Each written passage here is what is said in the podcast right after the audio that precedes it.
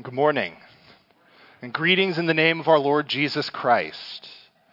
Today marks the beginning of Holy Week in the church year, where we remember the final week of Jesus' life. And as we begin this meaningful season on Palm Sunday, we remember and reflect on Jesus' final journey, his entrance into Jerusalem, where he was welcomed like a king but it was a trip that would ultimately lead him to the cross and the empty tomb. This Palm Sunday, I want you to consider this question What are your expectations of Jesus? As Jesus entered Jerusalem, he was welcomed like a king with praises on account of the things people had heard about him, the miracles he had done based on the hopes and expectations of the people. John 12:18 says that many people, because they had heard that he had performed this sign, which is raising Lazarus from the dead, went out to meet him. But how quickly that tune would change.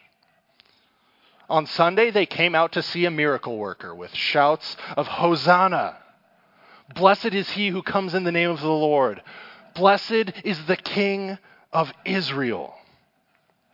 But just a few days, those same crowds would be chanting something very different Crucify him. We have no king but Caesar. What happened? Jesus turned out to not be what the people expected. And they had chosen their king. Now, this idea of the king of the Jews, it's rooted deeply in an Old Testament covenant, a promise that God made to his people.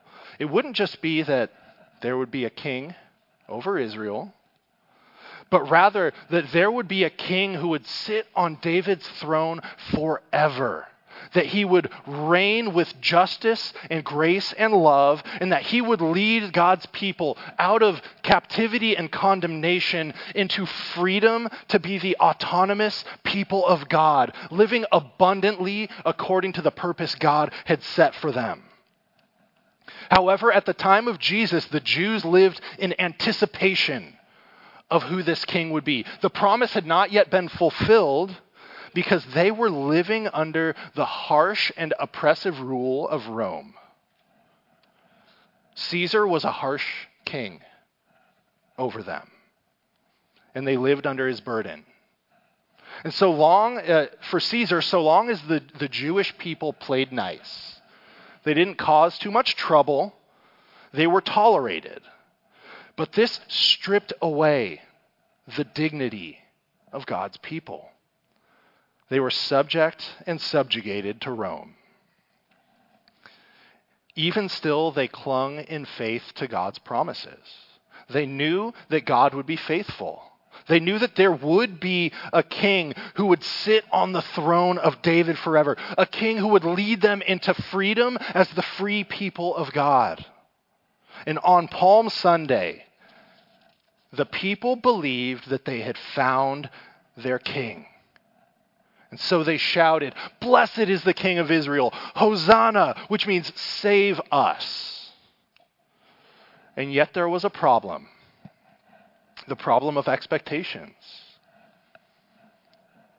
On Palm Sunday, Jesus was welcomed in like a king by a people who hoped that he would save them from Rome, that he would work miracles around them, among them, that he would give them what they wanted that he'd give them what they hoped for. Now, King Jesus certainly was riding in to save, but not like the king they expected. Not with an entourage or fanfare, riding on a mighty horse with armed guards that strode triumphantly into the city to take over. He was humble. He rode on a donkey. He was surrounded by his group of unassuming disciples, a group of normal people and outcasts, not a typical king. And he wasn't going to assume a place on a typical throne. He was coming in to take charge, not by force or by violence, but by way of a cross. Not to give them what they wanted, but to give them what they needed. And here's why I think this matters for us today. It's easy for us to get used to the wrong set of expectations about Jesus. We develop a picture of Jesus in our minds that may or may not be in sync with what God's word says about him we formulate this picture in our heads. It meets, Jesus meets our expectations. He gives us what we want. He delivers for us the things that we hope for. And nothing is easier than worshiping a God made in our own image. And yet the reality is, is that Jesus is who he is, regardless of what anybody believes about him. If there were one Christian on this planet among billions who didn't believe, the truth about Jesus would not change. His reign is sovereign and true whether it's recognized or not. He's the king to those who cry Hosanna and the king of those who scream crucify. And at the end of the day, what is true about Jesus does not change based on what people believe about him. And one day, every person will stand before the king. And on that day, they will not be saved by a toothless idol, a God made in their own image, powerless, but by the real King of glory, in all of his glory, who truly can and does save. Friends, it is so easy for us to form Christ the King in our own image. He's the God who loves the things we love, disapproves of the things we disapprove of. He never shines a light deep into the darkness of our lives. He doesn't look for the things we hope nobody sees. He commands us to love our enemies. He says, Forgive 70 times, seven times. Bless those who curse you. And then he is more than happy to make all of the same exceptions to those commands that we want to. Love your enemies, except that one person. Forgive as you have been forgiven, except obviously that one thing.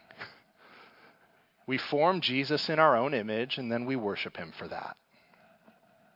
But if we're being honest, when we do that, we are really only worshiping ourselves.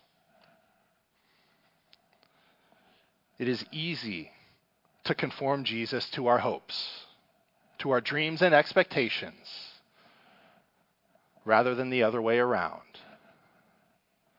To conform our hopes and our expectations to the truth about King Jesus and, uh, and follow him on his triumphal entry to the cross where our sins are hung and nailed and washed away, forgiven, washed clean in the blood of Christ, and where we have new life through Jesus' resurrection. For those of us who believe, we have to wrestle with the reality that often our understanding of the Jesus of Scripture and the values that we have as Americans or Westerners, people living in the Bay Area, conservatives or liberals, it all gets mixed together.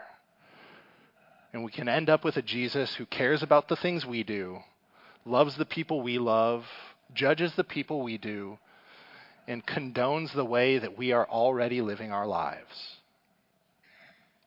Now, I want you to hear this today. If there's no friction between the way you're living your life today and the call that your king has on it, one of two things has happened. The first is that you are already perfect. And if that's true, then you don't have to be here today. You are excused. But if it's not that, and I know for me it is certainly not that, then the most likely thing that has happened is that Jesus has conformed a little bit too much to our image. It was so easy for those folks 2,000 years ago to wave palm branches and shout Hosanna to a king made in their own image. And so it is with us today. But here's the thing if that is true, then we are expecting too little from our king. Because a king, a savior, a Jesus that is made in our own image cannot save us from the things that we don't save ourselves from.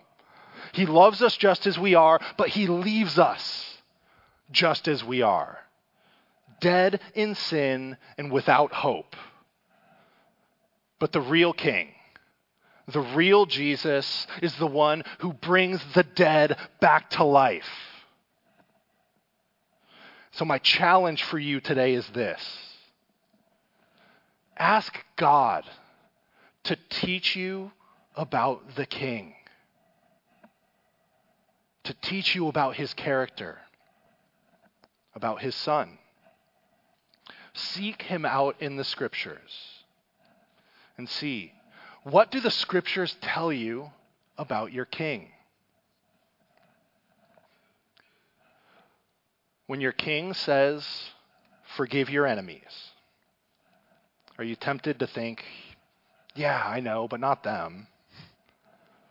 When he says, Love your neighbor, are you tempted to think, Yeah, but you don't know my neighbors? When your Lord, when your king says you can't serve both God and money, what do you do with that? Or how about this? When your king says you are forgiven, do you believe him? When he says you are loved, do you believe it? When he says that your life is inherently valuable, do you say, Yes, it is, Lord? When Jesus says, I came to give you life and give it to you abundantly? Is there part of you that still wonders if a life of obedience to the teachings of Jesus is somehow less than a life of living for yourself?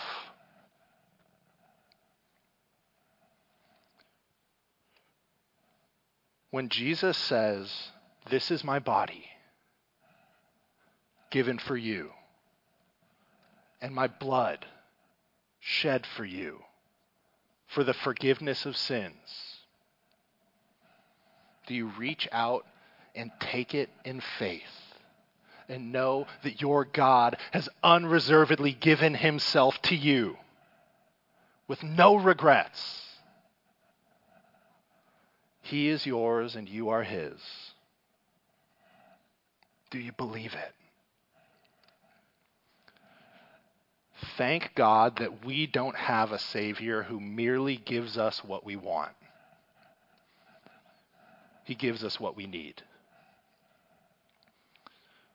What I'm asking us to do today on this Palm Sunday is come face to face with the real King Jesus, the King of Israel.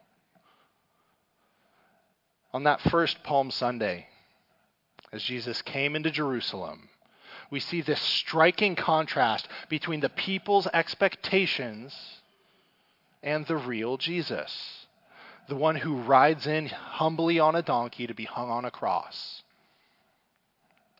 who comes in humility to assume his rightful place on the throne, not just in some city halfway around the world 2,000 years ago, but in our lives today.